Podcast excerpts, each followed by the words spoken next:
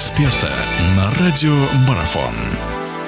Хорошо, наша беседа продолжается. Владимир Анатольевич Евтушенко у нас в гостях. Напомню, говорим о Лиге чемпионских полуфиналах, об ответных матчах. Владимир Анатольевич, еще немножечко задержимся на реале. Мне интересно ваше мнение относительно вот игровой составляющей каждой из команд. Ну, понятно, что здесь что не имя, что называется, это прям удар колокола, да?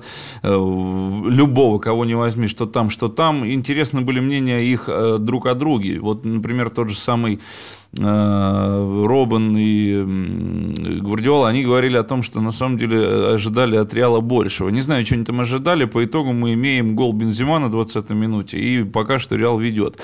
Но и проблемы, проблемы со здоровьем присутствуют все-таки в стане той, и другой команды, причем у Реала они ощутимы. Да? Тот же самый 100-миллионный Гаррит Бейл, который появился в конце матча первого и ну, ближе к концу, да, и заменил он такого же проблемного на данном этапе Криштиану Рональду. А это, наверное, два игрока во многом определяющие игру Реала. Согласитесь вы или нет, что здесь как вот э, как с этим справляться, с отсу... ну не то что с отсутствием, а как грамотно распределить им силы? Ну, ну вы абсолютно правильно говорите. И тем удивительнее победа Реала, при том довольно заслуженная в домашней встрече, когда оба лидера атак э, как бы были не в форме и не играли вместе. Но в то же время, наверное, это и есть козырем Реала.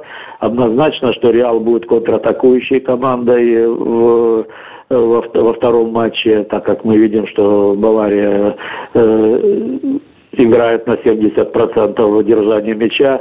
Вот. Но в том-то и сила Реала, что у них есть эти быстрые игроки. И я думаю, что за эту неделю э, они поправили здоровье. И я думаю, что это является козырем Реала, то, что на контратаках они могут э, э, сыграть. Это видно было вот в концовке первого, первой игры, когда Бавария подустала и уже не могла Э, при потере мяча прессинговать э, мадридцев, что в обороне у Баварии могут возникнуть существенные проблемы. Хорошо, и тогда двигаемся сразу к паре номер два. Челси Атлетика.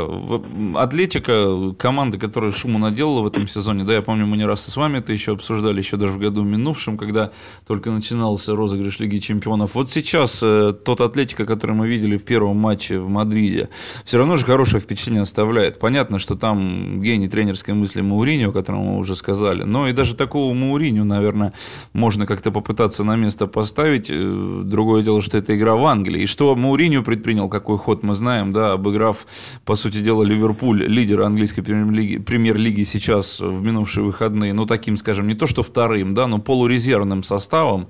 Э, и сейчас... Ну, относительно, да. Относительно, да. Ну, понятно, что да, там тоже, что не имя, как я говорю, что не имя, то это это целый грохот на футбольный мир. Но вот все-таки у Атлетика, мне больше интересно здесь Атлетика, есть ли у него шансы, как вы считаете? Хотя шансы есть всегда, как мы знаем, да? Мне кажется, что Атлетика все-таки сыграла не в свою силу в первой игре, особенно, ну, где-то э, три четверти матча Атлетика э, играл. Мне кажется, что вот эта близость э, э, завоевания титула, близость выхода в финал, мне кажется, где-то все-таки сыграла злую шутку с Атлетикой. Они не смогли раскрепоститься и не сыграть э, тот футбол, который они умеют играть, и в итоге играли ну, достаточно э, примитивно, с навесами на Косту, на Гарсия, и к этому были готовы игроки Челси, и, конечно же, было сложно создать эти моменты. Но, тем не менее, концовку игры,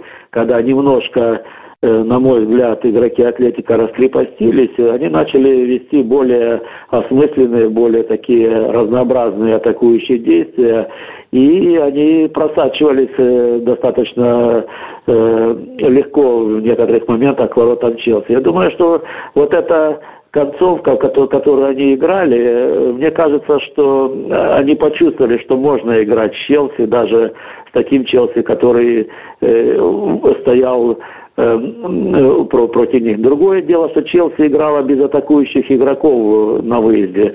У них практически не было игроков, кто мог э, при такой тактике автобуса, как говорится, которые выставили, кто мог бы побежать в контратаку. В домашней игре Э, я думаю, что такие игроки будут. И вот здесь, конечно же, естественно, кроется риск для, для Атлетика, что все-таки те игроки, которые не участвовали в первой игре, это существенное подкрепление будет для Челси во второй игре. Мне кажется, что здесь шансы 50 на 50, и, ну, и один процент отдаем преимущество Мауриньо, его таланту, как бы все, все переводить на себя, сводить на себя все внимание и таким образом раскрепощать команду. Владимир Анатольевич, так просто в двух словах, а силенок Атлетика хватит, как думаете? Потому что там борьба-то идет очень мощная и в испанской премьере, где Атлетика пока что лидирует и лидирует, ну, в общем-то, в общем-то, уверенно в 4 очка отставания от Барселоны. Ну, да, действительно. Ну, я думаю, что уже такая игра как полуфинал, мне кажется, что забывать мне сложно. Мы тоже думали, что Мауриньо действительно может отдать э, игру в чемпионате для того, чтобы действительно подготовиться э, вот к ответной игре, для того, чтобы пройти финал. Но, как, как видим, э, мы ошиблись в наших экспертных мнениях, и Мауриньо хочет выигрывать все и, и, и всегда. Поэтому я думаю, что уже на так сказать, на стадии полуфиналов, я думаю, э, люди не думают о том, что через три дня игра в чемпионате. Я думаю, что все, вся концентрация сейчас на игре вот, э, Лиги чемпионов. Продолжение беседы через мгновение. Оставайтесь на радиомарафон.